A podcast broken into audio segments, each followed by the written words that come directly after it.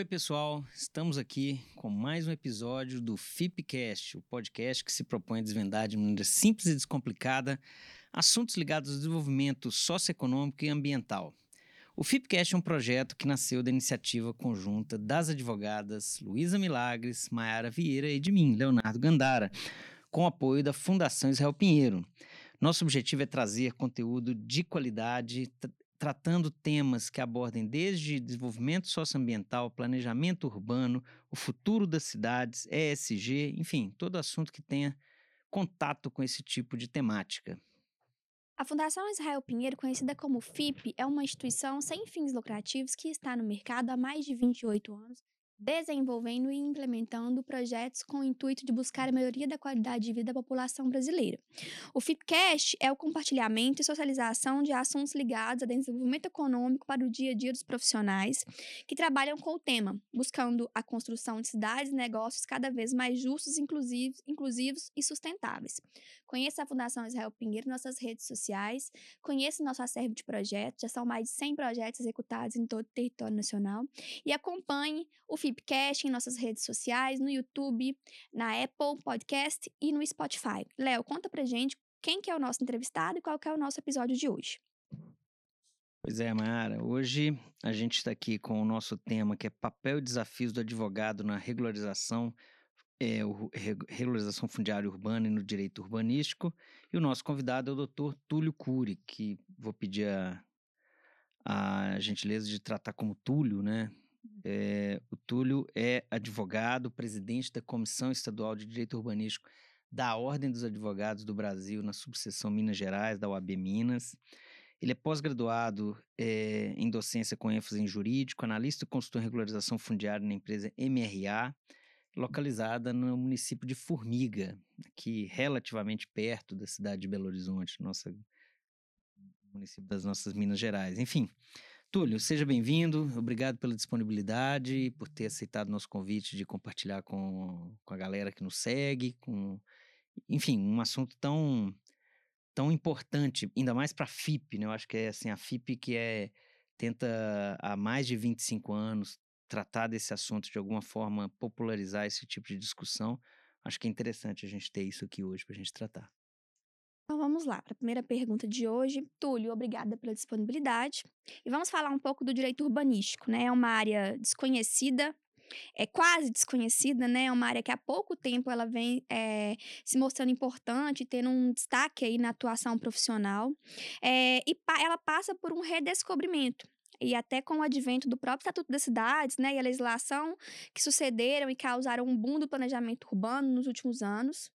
É, em especial, o Estatuto traz a obrigatoriedade né, do plano diretor para os municípios com mais de 20 mil habitantes, e aí a gente, no momento da construção desse plano diretor, da legislação para os municípios, é, traz a importância do direito urbanístico.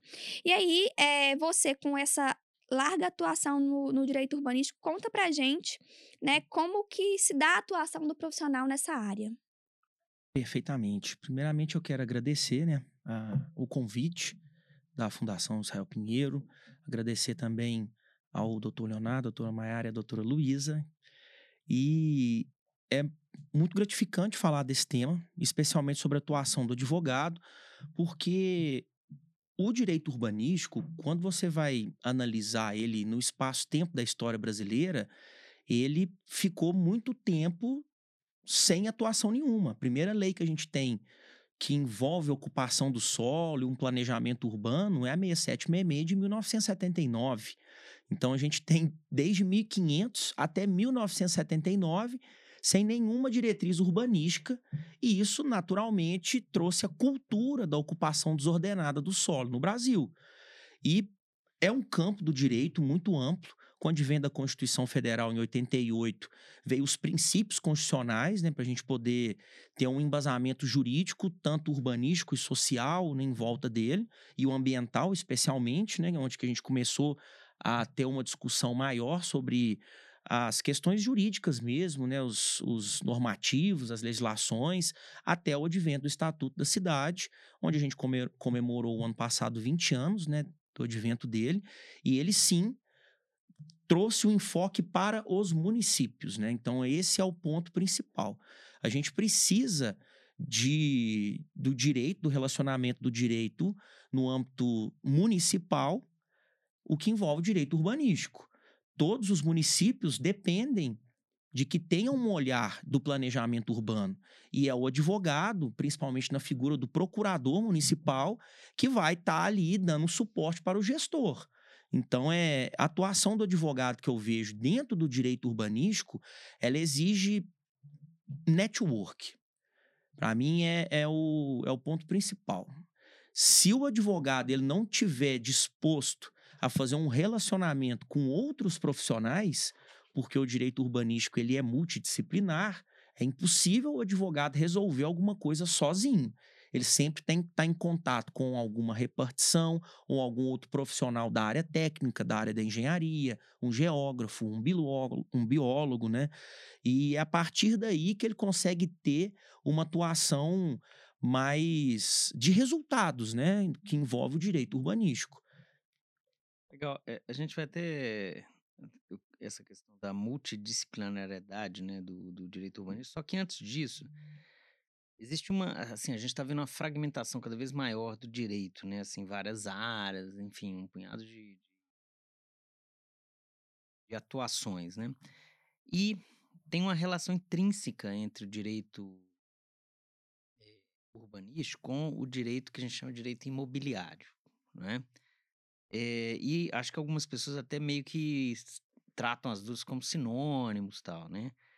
E assim, o que, que você acha, Túlio? Assim, quais são as diferenças, semelhanças, ou o que, que tem de convergente? O que, que você. O que, que a gente pode falar de diferenciar esses dois ramos do direito? Vamos chamar é, assim? Existe uma corrente doutrinária que entende que o direito urbanístico é uma fonte de direito, né? Então, ele antecede a relação do direito com outros ramos pelo fato dele não ser só uma norma, ele também ser a fonte para poder ter um embasamento de princípios. E eu acho que esse é o ponto que diferencia com, com o direito imobiliário. O direito urbanístico ele vem com base no planejamento urbano, ele vem para poder tratar de assuntos que vêm da ocupação do solo, gerenciamento de cidades, uma gestão territorial mais holística. Agora, o direito imobiliário, a gente vê que há dentro ali das questões econômicas, né? A gente tem um olhar mais atento ao princípio da propriedade, que envolve mais a questão do patrimônio mesmo. Eu acho que esse é o ponto que envolve a diferenciação entre um e o outro. Existe muita semelhança. A gente sabe que tem porque o direito imobiliário, ele também é muito ramificado no ordenamento jurídico. Ele envolve com outras matérias também, né? com o próprio direito ambiental, com direito civil, processual civil. Mas o que eu consigo. Né? O tributário, especialmente. Então, o direito imobiliário, ele vem também para poder ter uma união maior com as questões que envolvem o capital e com as questões também que envolve o direito personalíssimo à propriedade, que afinal de contas a gente vive num sistema capitalista, né? Então a gente tem que ter essa, essa, esse ordenamento também das propriedades. Agora o direito urbanístico ele vem para ter um olhar mais por cima, né, do problema, ele é um olhar mais coletivo, uhum. ele está mais vinculado ao princípio da sustentabilidade, né? Então, é, eu acho que é mais nesse ponto que a gente consegue entender tanto a diferença entre um ramo e o outro do direito, como também o que tem de afinidade um com o outro. É, você atua, né, no direito urbanístico, tanto que ocupa o cargo de presidente da Comissão de Direito Urbanístico da UAB, como o meu colega Léo aqui falou. E aí você pode nos contar um pouco dos desafios e êxitos experimentados nessa, nessa carreira aí no direito urbanístico? Sim, eu sou advogado há aproximadamente oito anos, então sou relativamente novo, né, dentro do, da advocacia. Mas em 2018 eu tive a oportunidade de trabalhar como assessor jurídico na Procuradoria Municipal, lá em Formiga, e eu sempre gostei de estudar direito ambiental, direito imobiliário, comprava livros, estudava por conta própria, e aí automaticamente eu fui assumir na pasta de uso ocupação do solo. E foi aí que eu entendi o que era direito urbanístico. Que o buraco é muito mais embaixo do que os profissionais como um todo conseguem compreender, porque é um, é um problema existente no interior do Brasil que, que é impressionante, gente. É muito diferente do que a gente consegue perceber numa região metropolitana, numa cidade que tem um centro urbano muito mais desenvolvido. Formiga é uma cidade de aproximadamente 65 mil habitantes, ela tem as suas peculiaridades, é uma cidade que toda a região urbana dela está inserida numa faixa de Mata Atlântica, nós não temos diretrizes urbanísticas, nós não temos zoneamento urbano, nós não temos lei de ocupação do solo. O Código de Obras foi recentemente atualizado, mas mesmo assim ele ainda não conseguiu recepcionar toda aquela malha né, urbanística. E pelo fato de ser uma matéria concorrente, onde que, o, onde que a União, Estados e o município precisam legislar sobre, os municípios eles ficam geralmente no último plano. E foi a experiência que eu tive dentro da Procuradoria Municipal com a pasta de desocupação do solo, que eu vi mais de 25 processos de ação civil pública envolvendo parcelamento solo irregular, ações que envolvem a preservação de alguns pontos, né, preservação de áreas permanentes ambientais. A gente teve um Ministério Público muito atuante que foi através da doutora Luciana, que, que é uma profissional excepcional, que é uma promotora que desenvolveu muito esse assunto lá em Formiga, que teve uma atuação muito forte, inclusive firmando termos de justamente conduta com o próprio município e gerando uma obrigação muito grande. E a partir daí que você consegue imaginar como que você vai resolver um problema que é uma ocupação irregular, ou então que você precisa criar alguma diretriz para poder resolver um problema ambiental. E aí, se não tiver uma um, um, óbvio, né? Você precisa estar preparado profissionalmente, tem que estudar muito, não tem como, e ter o apoio dos outros profissionais. Você precisa ter um engenheiro, especialmente numa secretaria, por exemplo, de gestão ambiental, você poder sentar com ele, olha, isso aqui que o Ministério Público está mandando fazer. E aí, como que a gente vai construir um relatório assertivo para que atenda às necessidades da lei, especialmente, e também dos interesses públicos? Uhum. Porque esse é que é o ponto principal. Então, o que eu percebi atuando dentro do direito urbanístico, primeiramente através do poder público, foi a necessidade de integração para poder conseguir chegar no resultado final. E agora, dentro do setor privado, através de uma empresa, que é a MRA, é realmente a gente atingir o interesse coletivo. Porque o, dentro da atuação do direito urbanístico na área privada, eu estou muito mais voltado hoje para a REURB, uhum. porque realmente é o dispositivo legal que tem a capacidade de você ter uma exploração econômica maior, né, dentro do, do, do contexto do direito urbanístico. Mas, ao mesmo tempo, você precisa compreender as questões legais que envolvem como um todo aquele núcleo a ser regularizado. Então, de todo jeito, você tem que ter um pé ali no direito ambiental, um, no direito imobiliário, entender essa relação e os profissionais para que se tenha o resultado. E o direito urbanístico não é o resultado do dia para a noite. Uhum. Eu acho que esse é que é o ponto principal. O profissional, ele fica ansioso para chegar no, no, no resultado final. Porque você costurar essa malha e construir esse processo de trabalho, ele exige a ligação de muitos pontos, a convergência de vários atores para chegar a um determinado ponto em comum. E esse é que é o grande, o, o grande trabalho né, que envolve dentro do direito urbanístico. Deixa eu, peraí, só fazer uma pergunta, que ele trouxe uma questão importante aqui em relação a, ao lado administrativo, né, público administrativo. É, a gente sabe que muitas das diretrizes urbanísticas, elas perpassam pela participação pública. Né? Então, por exemplo, o plano diretor, ele tem que ter uma participação pública da, do, dos municípios e também dos poderes, né? É, e aí, Túlio, como que você enxerga é, essa participação do poder é, executivo e legislativo na construção dessas diretrizes? Porque tem uma, uma divergência de interesses ali. Né? Como Sim. que você enxerga isso, é, até pela sua seu conhecimento de uma área administrativa pública dentro do direito urbanístico? Assim, a gente consegue perceber que, especialmente no poder legislativo, há uma dificuldade muito grande do legislador em colocar em prática as diretrizes urbanísticas. Primeiro, é um conhecimento complexo, muito complexo. Se não fosse. ia ter vários profissionais no interior que trabalham com isso, e de fato não tem. Eu sou o único advogado na minha cidade que trabalha com direito urbanístico. O único. Bobear que já ouviu falar também, porque nem a gente que é da área, né? Só depois de um tempo que você é, consegue entender Você o que precisa que é amadurecer isso. o seu conhecimento, não é um negócio do dia para a noite, não tem como. E o que eu vejo também, especialmente o que envolve o poder executivo, o poder legislativo, é que existe um caminho a ser percorrido. E esse caminho, geralmente, ele ultrapassa quatro anos. E aí foge do, horizonte, do né? horizonte.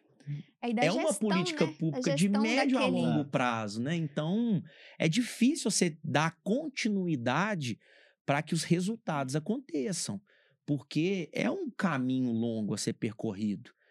E o que eu vejo que pode ser explorado e que traz também a participação da sociedade civil é a organização dos conselhos. Uhum. Os conselhos são fundamentais para que tenha uma conexão entre o poder executivo, o poder legislativo e os interesses da sociedade civil. É através dele que vai ter uma participação e a confluência e, consequentemente, a deliberação de algumas situações. Por exemplo, quando se vai fazer um plano diretor, dentro do escopo do plano diretor é exigida a participação popular. Lá em Formiga tem-se o CODEPLAN, que é o conselho do plano diretor. Mas ele só aparece quando precisa atualizar. É. E durante o- esse período todo, ele fica inativo. Então, é essas situações que coloca o interesse e a vontade política na gaveta. Então, a partir do momento que você consegue fomentar o conselho, você consegue fomentar, por exemplo, um CODEMA, que é o Conselho do Meio Ambiente, né? Aí, se um conselho de, de turismo, estes conselhos, eles automaticamente fomentam os interesses urbanísticos do município. Uhum. E que é onde que eu acho que a gente consegue ter a confluência do poder executivo e do poder legislativo. Eu já, já participei de um plano diretor que nós iniciamos eh, no final de um mandato. Né? Esse prefeito saiu, aí outro foi, já estava no final dos oito anos, outro prefeito foi eleito, fizemos o plano, entregamos. Aí o prefeito que contratou o plano voltou de novo, depois né, de quatro anos. Ele que estava levando o projeto para ser aprovado na Câmara. Ou seja, foram quatro anos. Então, assim, é muito comum isso mesmo. Muito comum. Assim, eu anotei algumas coisas aqui, eh, e aí falando agora, você citou regularizar a REURB, né?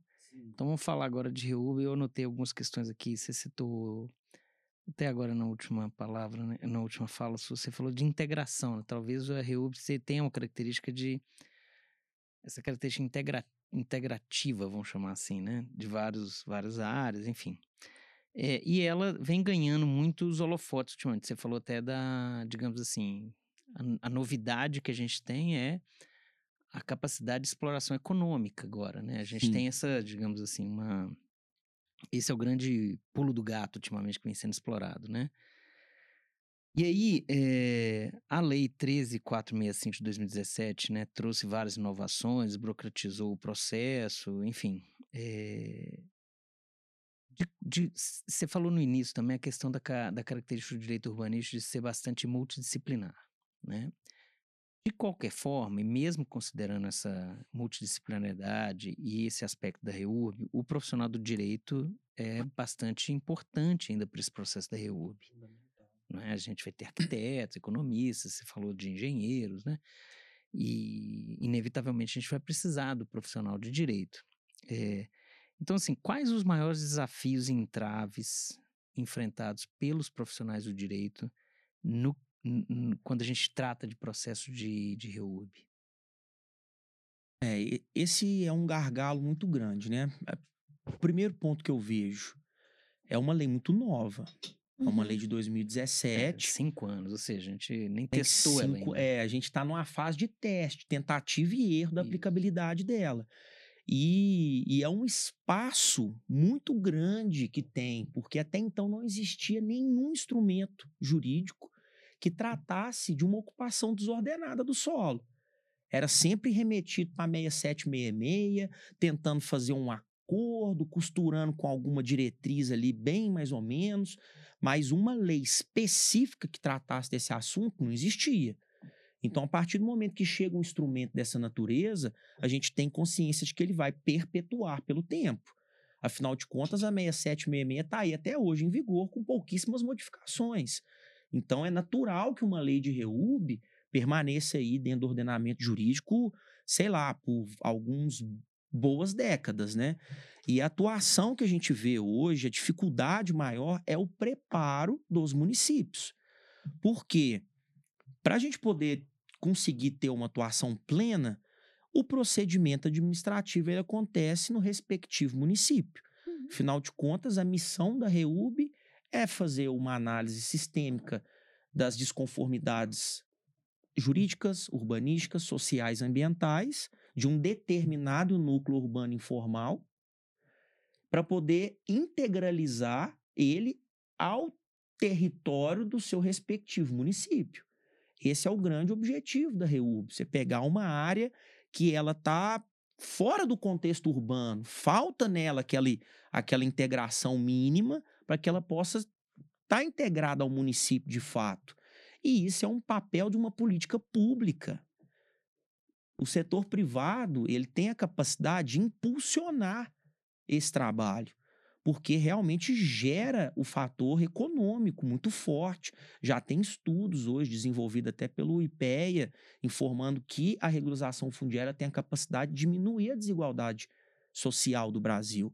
Isso aí é um fato. Então a gente já viu que a regularização fundiária ela é um instrumento muito poderoso aonde todo mundo tem a capacidade de ganhar, até aquele parcelador de solo irregular, safado, que a gente sabe que existe em todo canto, ele também é beneficiado com essa legislação.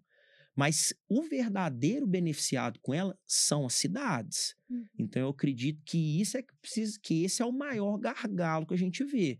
Porque quando você bate numa cidade, especialmente do interior, ela não tem estrutura nenhuma para trabalhar a REUB.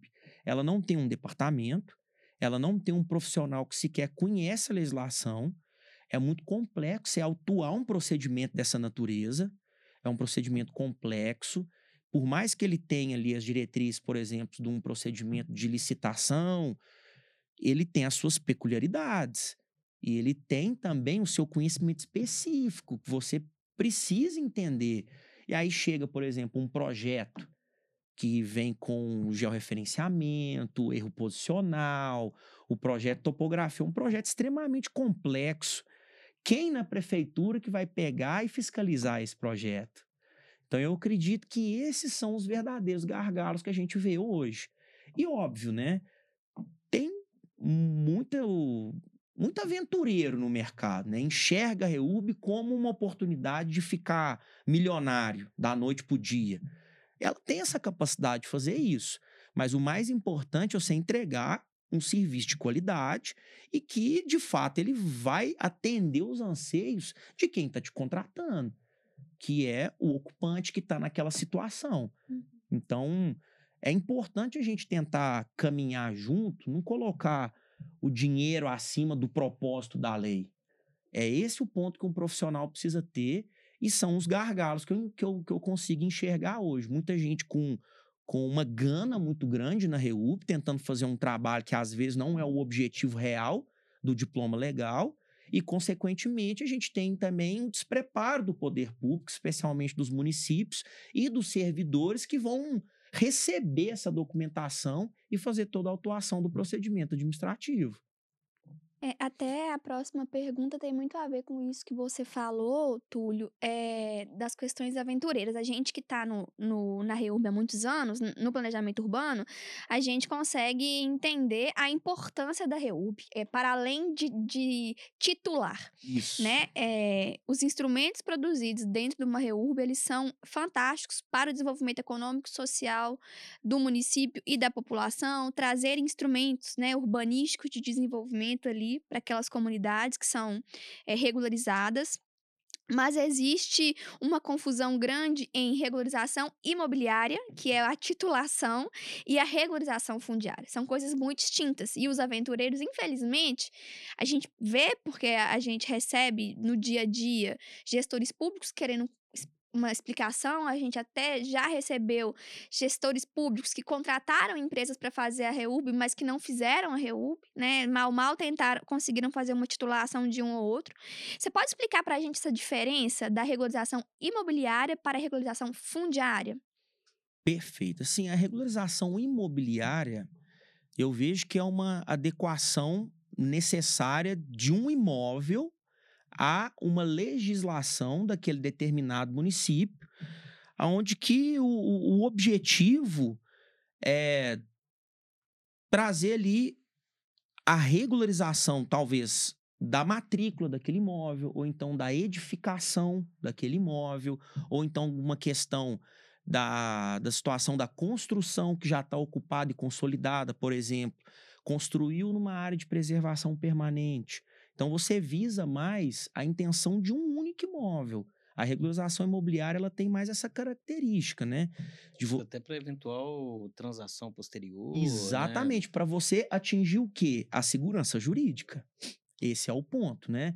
O que eu vejo na regularização imobiliária que o objetivo final dela é você ter a segurança jurídica sobre aquele determinado imóvel. Uhum. A regularização fundiária, ela é muito maior do que isso.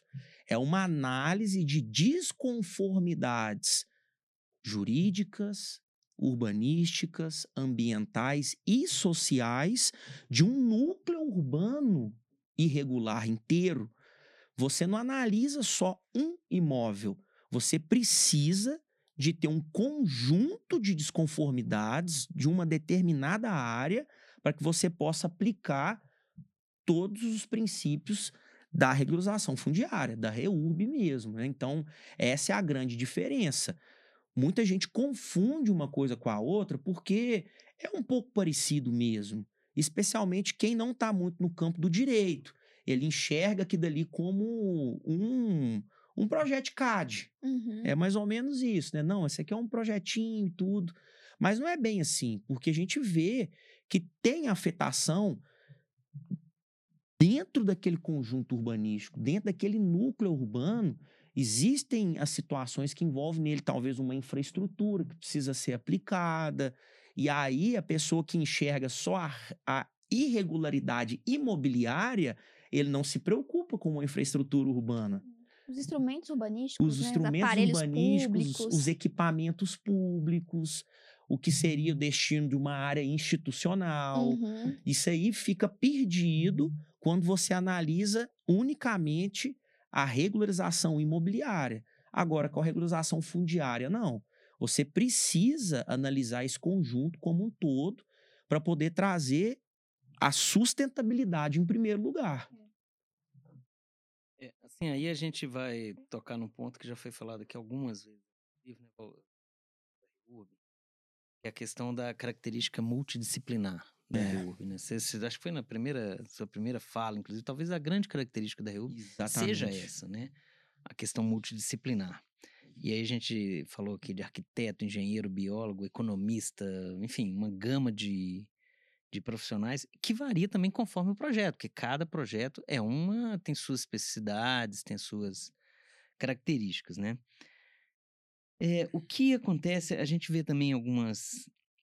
Em alguns momentos a gente pode afirmar que existem alguns embates entre os profissionais, que alguns conflitos mesmo, né? E quando a gente fala de conflito, a gente fala de, de do profissional ou da profissional do direito, necessariamente, né?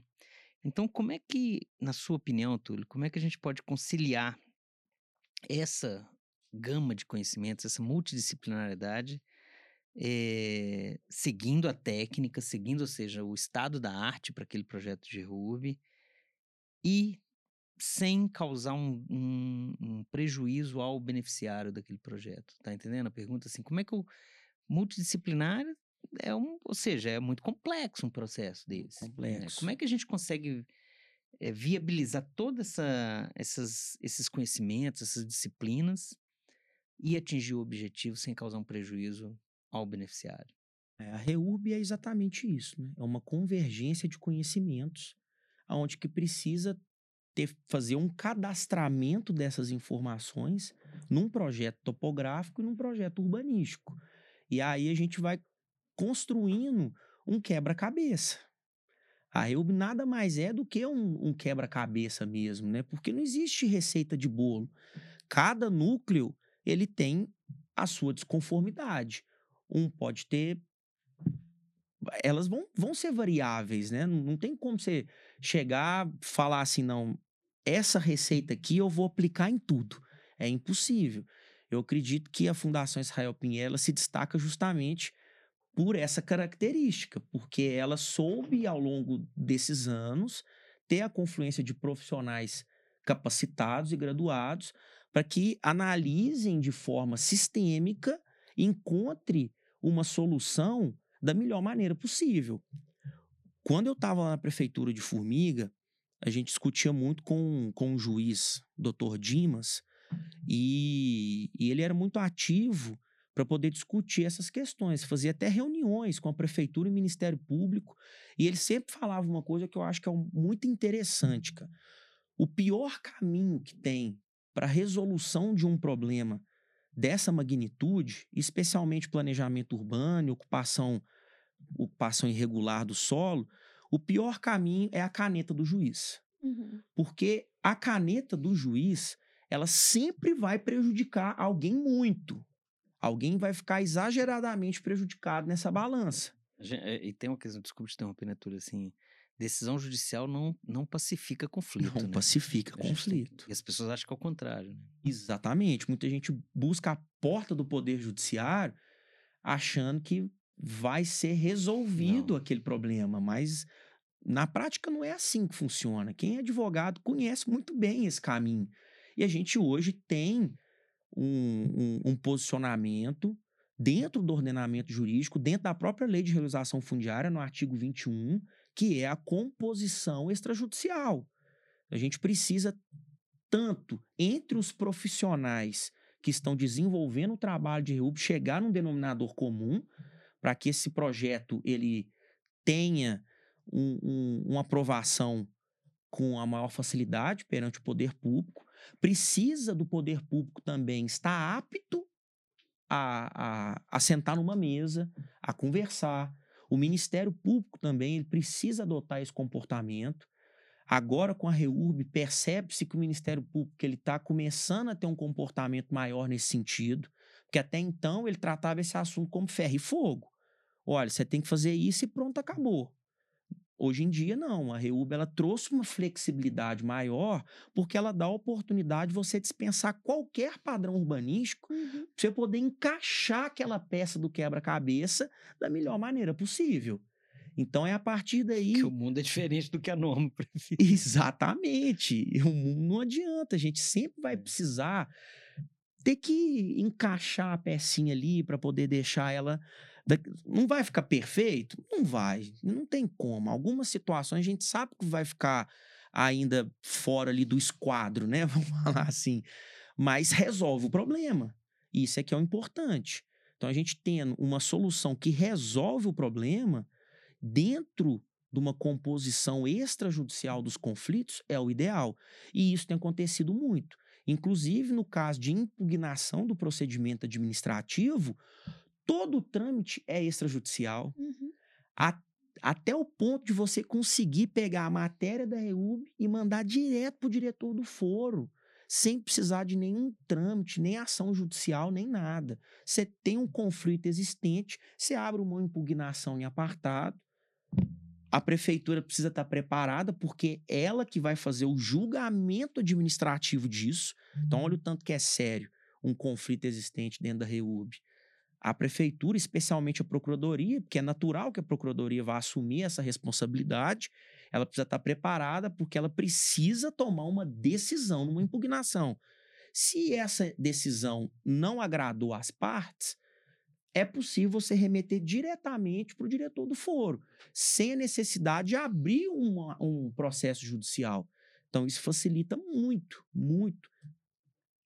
É, bom, continuando aqui falando na REURB, nessa, nessa equipe multidisciplinar, né? A gente sabe que a, o projeto de REURB, ele a cada momento ele tem uma, uma participação maior ou menor de determinados profissionais, né? Lá no início, por exemplo, Sim. social, no meio ambiental, pessoal da arquitetura, né, e urbanismo geralmente acompanha o projeto todo, enfim.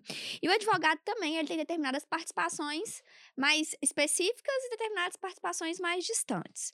É, só que a gente tem, né, e aí eu falo a gente porque eu também sou advogada, a gente tem que fazer uma interlocução é muito perfeito, grande. Muito grande. É. então, ninguém, nós três aqui, né? A gente tem que fazer uma, uma interlocução institucional muito grande. Como você falou, existem papéis importantes a serem exercidos dentro da REUB, como, por exemplo, né, do próprio município que abre procedimento administrativo, aí o advogado tem que vir fazendo saneamento. É, a gente tem que ter um contato com os registradores com os estados, né? Dependendo da, da, da propriedade que está sendo regularizada ali. Agências metropolitanas, né? Quando é o caso. Os próprios proprietários e confrontantes, a gente atua, né? Nessa parte de notificação junto com os municípios, né? Com a prefeitura e demais agentes interessados. E aí, em sua opinião, é, como que se dá esse, essa, essa atuação do profissional de direito nesse, nessa interlocução institucional? Porque assim, a experiência que eu tenho é que a gente não atua, é, a parte jurídica, ela é, ela é, pequena diante de todo o trabalho institucional que o advogado tem que fazer nessas searas da REURB, né? Não sei se você enxerga assim também. Exatamente, é dessa forma mesmo, porque é, o grande trabalho do advogado é ter a capacidade de ligar os pontos necessários para que os para que de fato aconteça a regularização fundiária. E isso é o que a gente discute muito lá na MRA hoje em dia. Porque a parte técnica do advogado, óbvio, ele precisa ter um conhecimento profundo da legislação e como que vai ser a aplicação dos dispositivos legais. Uhum. Essa parte técnica não tem como, isso é impossível ele, ele afastar desse cenário. Mas a parte institucional, eu acredito que é o verdadeiro desafio. Uhum. Porque você tem que ter uma comunicação muito assertiva com todos os atores que envolvem a regularização. Você precisa saber conversar com um cartório, retirar a informação dele. A gente dividiu internamente os momentos de trabalho. A gente criou até um fluxograma para essa finalidade, porque realmente é muito complexo. Você chega num determinado ponto que uma informação ele, ela pode ficar perdida e atrapalha o desenvolvimento do projeto. Uhum. E isso realmente precisa estar sempre num conjunto de atos para chegar na mão do município o mais mastigado possível porque a gente sabe que o tempo da administração pública ele é diferente do tempo do setor privado. É impressionante. Existe um ciclo produtivo no setor privado que ele precisa ser respeitado, porque envolve uma questão financeira, porque senão você não é sustenta. Exatamente, entendeu? O setor privado, a principal característica dele é essa. Ele precisa ter um ciclo de trabalho sustentável financeiramente, que a gente chama de operação financeira. Olha, a gente vai iniciar um processo de REUB, ele tem que ter a, o prazo para começar e um, tem que ter um prazo para finalizar. E esse prazo para finalizar, ele envolve a parte externa do escritório, que você tem que trabalhar a prefeitura, o servidor, trabalhar o cartório. Esse trabalho institucional que é o que eu acredito que eu mais me dediquei a construir a esses dois anos que eu tô lá junto com a MRA e os meus amigos Ricardo e André, que são os donos, que foi o que a gente tentou construir para poder fazer, pelo menos em Formiga, um trabalho em conjunto com a prefeitura, em conjunto com o cartório, e aí a gente analisar o procedimento administrativo de forma técnica e falar assim: olha, quais são as informações que eu preciso colocar na sua mão no ato de abertura do procedimento de regularização fundiária. O que, que a gente tem que construir aqui nesse primeiro momento?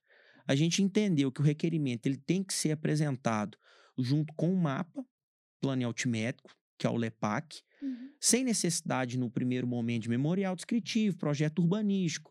É o, o LEPAC mesmo, para a prefeitura olhar e falar assim: opa, isso aqui é a delimitação do núcleo, essa aqui são as divisões das propriedades, para ela já ter uma noção geográfica. As titulações, como que vai ser? Aí precisa fazer, primeiro, um estudo socioeconômico, um cadastro socioeconômico, para poder fazer a classificação individualizada de cada ocupante, para que a gente chegue com essa informação mastigada, porque o primeiro ato do procedimento de regularização fundiária é a classificação da modalidade. E o município ele tem até seis meses para classificar essa modalidade. Agora, uhum. imagina, se você entra com um requerimento liso, a prefeitura vai te cozinhar seis meses. Isso é fato. É. Então você tem que estar tá ali já com um, um, esboço de trabalho, onde que você entra, a prefeitura analisa no primeiro momento, promove a classificação, faz a notificação das matrículas atingidas e dos confrontantes, aí sim eu acho que é o momento de você chegar com todos os projetos. Eu queria só aproveitar, tudo, já que você falou disso, a gente vai voltar numa questão que você falou anteriormente, que é dos conflitos. O que você está falando aí, é, respondendo o questionamento que a Mayara fez, mas a gente volta à questão dos conflitos, não é mesmo? Ou seja, parece que o. Assim, para quem, nos acompanha, né? E sabe como é que o Fipcast trata em vários episódios questão de reurb ou de problemas urbanos, ou planejamento urbano, enfim é, fica parecendo que assim, a REURB é um processo de gestão de conflito, no fim das contas, né? Ou seja, talvez Sim. a gente poderia chamar dessa forma, né? E aí você falou aquela hora da questão do, do processo extrajudicial, da solução dos conflitos, né? E assim, a gente já está vendo é, o, o, uso da mediação para a solução desses conflitos. Como é que você enxerga isso, ou seja, mediação no âmbito da REURB? E qual a sua visão, até com, com sua, sua a partir da sua experiência na OAB, né, como o presidente da comissão, como é que o profissional de direito se encaixa?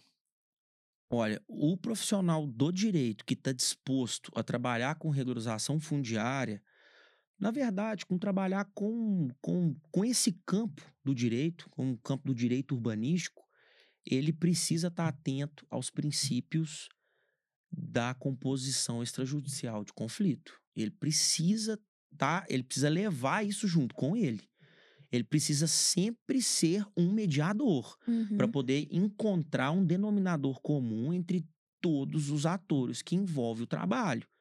Não tem como você desenvolver um trabalho que vai gerar um resultado que vai garantir pelo menos a preservação de alguns interesses sem você ter essa postura mediadora. É impossível. Inclusive, a própria legislação da REUB, ela institui isso. No artigo 21 dela mesma, ela menciona a própria lei de mediação, a lei nacional 11340, ela não é 11340 da mediação, e que é óbvio, ela vem como um princípio na legislação, ela vem como um norteador na lei da REURB. É impossível fazer REURB sem mediação. Não tem como realmente a gente precisa de, de abaixar as armas, sentar com os atores e discutir uma solução definitiva. A Reúbe ela só acontece dessa forma. Recentemente, eu estava vendo uma, um plenário da Corregedoria do Mato Grosso do Sul e os desembargadores eles falaram muito nesse sentido a respeito de Reúbe. Meu professor Silvio Figueiredo estava lá como um mediador explicando a respeito disso. E o principal ponto que o Tribunal de Justiça do Mato Grosso do Sul comentou foi justamente sobre isso: a necessidade dos atores sentarem para poder discutir a solução de um núcleo irregular. Porque senão você não consegue fazer REURB. Realmente é impraticável a REURB sem você estar tá com uma composição de conflito. Bom, e aí aqui na nossa última pergunta técnica, sobre REURB, sobre direito urbanístico, É, o papel da OAB nesse apoio ao profissional atuante, tanto na seara urbanística quanto na REURB, como que você enxerga né, em especial a ABMG, né, que você, você é o, o, presidente da comissão. É, existem ações em andamento para a gente desenvolver e tentar é, unificar também né, os profissionais para trabalhar de forma convergente dentro dessa, dessa seara? Sim, existe sim. Essa gestão da OAB atualmente ela está sendo muito disruptiva. Né? O doutor Sérgio Leonardo ele vem com, com uma característica mais vanguardista, o Chalfun também à frente da Caixa de Assistência, trazendo uma participação maior do interior, especialmente. E o meu propósito foi basicamente esse. Eu também sou vinculado ao Direito na Escola, sou presidente da Comissão do Direito na Escola lá em Formiga. E a gente também tem uma conselheira que faz parte da chapa do Dr. Sérgio Leonardo. E graças ao, a esse vínculo, esse network que eu desenvolvi ao longo desses anos, tive a oportunidade de chegar no doutor Sérgio Leonardo e falar com ele. A gente precisa discutir direito urbanístico no interior de Minas, doutor Sérgio, porque é fundamental que a gente saia da região metropolitana e carregue isso para o interior. E a gente percebe que tem sido um, uma das principais ações da atual gestão da OAB é dar a oportunidade do interior vir e contribuir diretamente com a entidade de classe. Uhum. Então, mas um, um, estado com tanto grande como Minas gente, e com tantos Minas municípios, né? é o estado que tem a maior quantidade de municípios no Brasil, são 853 municípios. Então, eu te garanto assim, que 99% desses municípios precisam de diretrizes urbanísticas. Uhum. Não, não tem como. É raro você pegar um município que já está bem avançada. É exceção. É, é exceção. A gente sabe que é, é exceção. Na nossa região lá, o que a gente percebe de município que é mais desenvolvido nesse sentido é Passos. Uhum. Porque ele já vem com uma cultura de planejamento urbano de vários anos. E o tanto que surte efeito, que eu sempre gosto de dar esse exemplo, foi a decisão da Heineken ir para lá que é uma empresa após o problema em... após o problema que ela teve, que você viu que é uma questão de diretriz urbanística Exatamente. também, porque estava numa zona que envolve questão de patrimônio histórico cultural, arqueológico, né? Arqueológico, é. e isso impediu que a empresa fosse instalada. Uhum.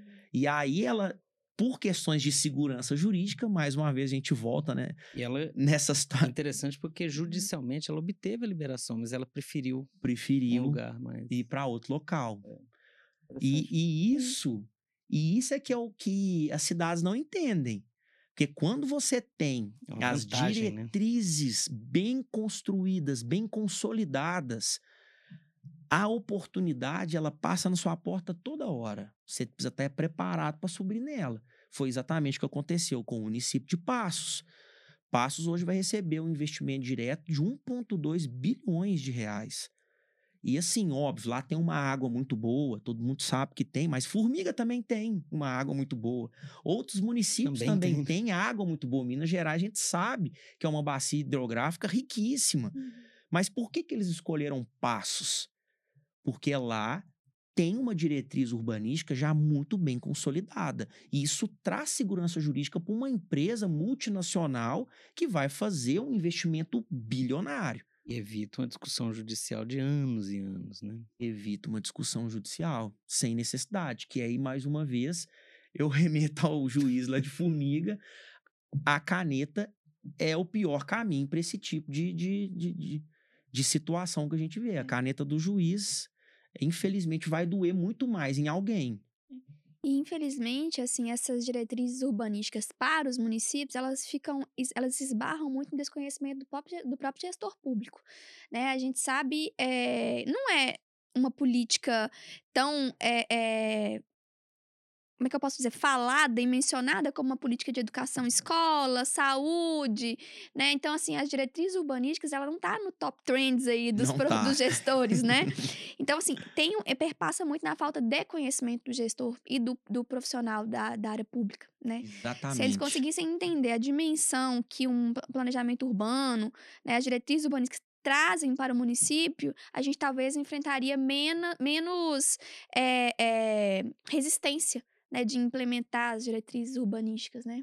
É, acrescentando que as maiores cidades no mundo já enfrentaram essa discussão, Sim, colocar sim. isso Sim, se quebraram muito tabus, né, ao longo dos tabus anos. as a grandes cidades disso. se basearam em questões é, Exatamente, urbanísticas para questões- avançarem, né? É. Sim, especialmente as questões europeias, onde que Exato. Sim, sim. muitas cidades ali tiveram que criar indicadores, e a gente percebe isso através dos ODS da ONU, Exato. que isso aí já é uma campanha a nível mundial, Sim. que agora a gente tem a Agenda 2030, e muita gente interpreta isso como algo utópico, impossível de ser alcançado, mas na verdade a gente já tem instrumentos para chegar nesse, nesse ponto. O que o pessoal, o que eu acho que a administração pública precisa parar de temer é a tecnologia. É uma resistência muito grande, especialmente nos municípios. É muito difícil o município ter uma ligação forte com tecnologia, trazer uma governança digital para os processos Legal. de trabalho interno. É. É isso que é essa é uma cultura que ela realmente precisa ser quebrada, ela precisa ser rompida, porque existe um caminho para as coisas acontecerem. Uhum. A gente tem os instrumentos jurídicos, plano diretor, com o plano diretor você consegue vir com as legislações infras, né, que é a lei de desocupação do solo, mas para isso tá tudo amarrado, você precisa ter um PPA, aonde que você vai constar esses objetivos nele.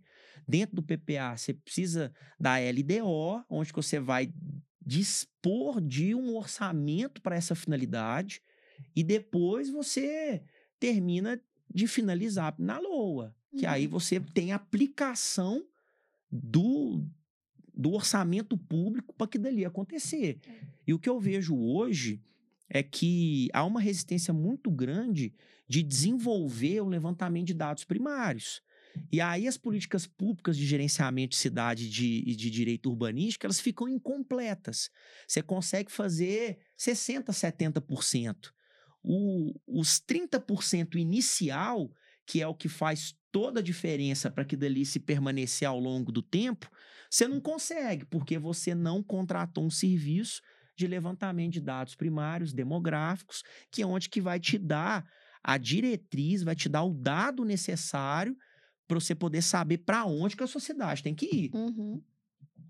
Ô, Túlio, bate-papo ótimo, obrigado mesmo. Agora vamos para caminhando para o nosso fechamento aqui, né? A gente queria é, ouvir de você, assim, se você pudesse deixar alguma dica cultural ou dicas, né, para os nossos seguidores. A gente sempre pergunta aqui para aproveitar, né, o- Sim, os é. entrevistados para falar para a gente o que que sugere que a gente leia, assista, veja, enfim, ouça.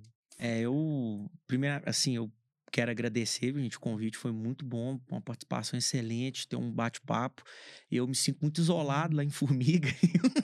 Não, se a gente fosse falar de reurb aqui e a gente ficar o dia inteiro, porque É. tem muita coisa boa pra falar, né? É, lá em Formiga, assim, graças a Deus que eu tenho MRA, o Ricardo e o André lá comigo, porque é muito difícil eu conversar disso lá em Formiga, sabe? São pouquíssimos profissionais que conseguem compreender essa linguagem. Então, é muito motivador eu estar numa empresa onde que a gente tem esse sentimento de sustentabilidade, desenvolvimento de pessoas que querem ver a cidade crescer mesmo, sabe? A nossa cidade se desenvolver.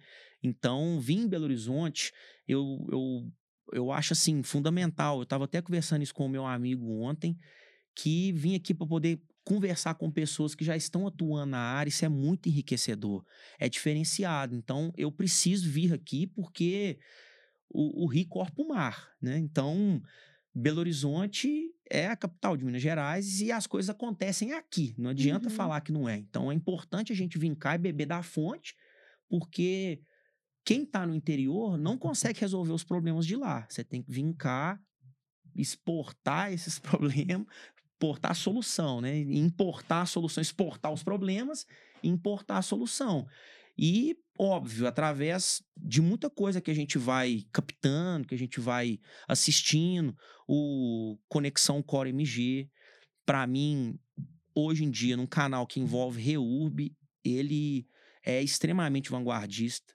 O que o Core MG construiu de base para os cartórios a nível nacional é absurdo, é, é impressionante. Tem que facilitado muito a atuação, né? Tem. Do advogado, enfim, da, a Exatamente, ele- implementação da REURB, né? Exatamente. Ele realmente tem a característica Sim. da segurança jurídica. Ele E conseguiu. desmistificar também, né? Porque eu acho que existe, é, ainda mais as questões cartorárias no Brasil, que é, é, né, era familiar, e aí agora, né, tem essa questão dos concursos e tal, mas acho que existe um problema, existia um problema cultural cartorário de entender a REURB.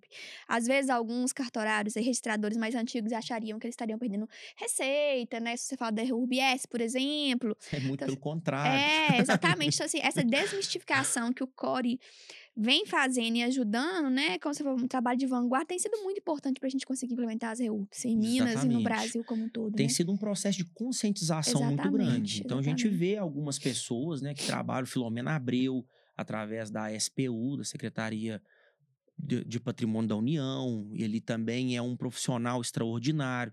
As redes sociais dele também ele tratam muito desse assunto. O próprio Silvio Figueiredo e a Sofia Rachid, através da Urba Legis, que são profissionais de uma envergadura extraordinária, profissionais que trabalham nesse campo de regularização fundiária há mais de 40 anos. Uhum. Então, assim, é uma evolução muito grande. Imagina você trabalhar com regularização fundiária sem ter essas diretrizes normativas que vieram advindas da, da, da Lei 13.465, igual era a lei da, da Minha Casa Minha Vida, de 2009.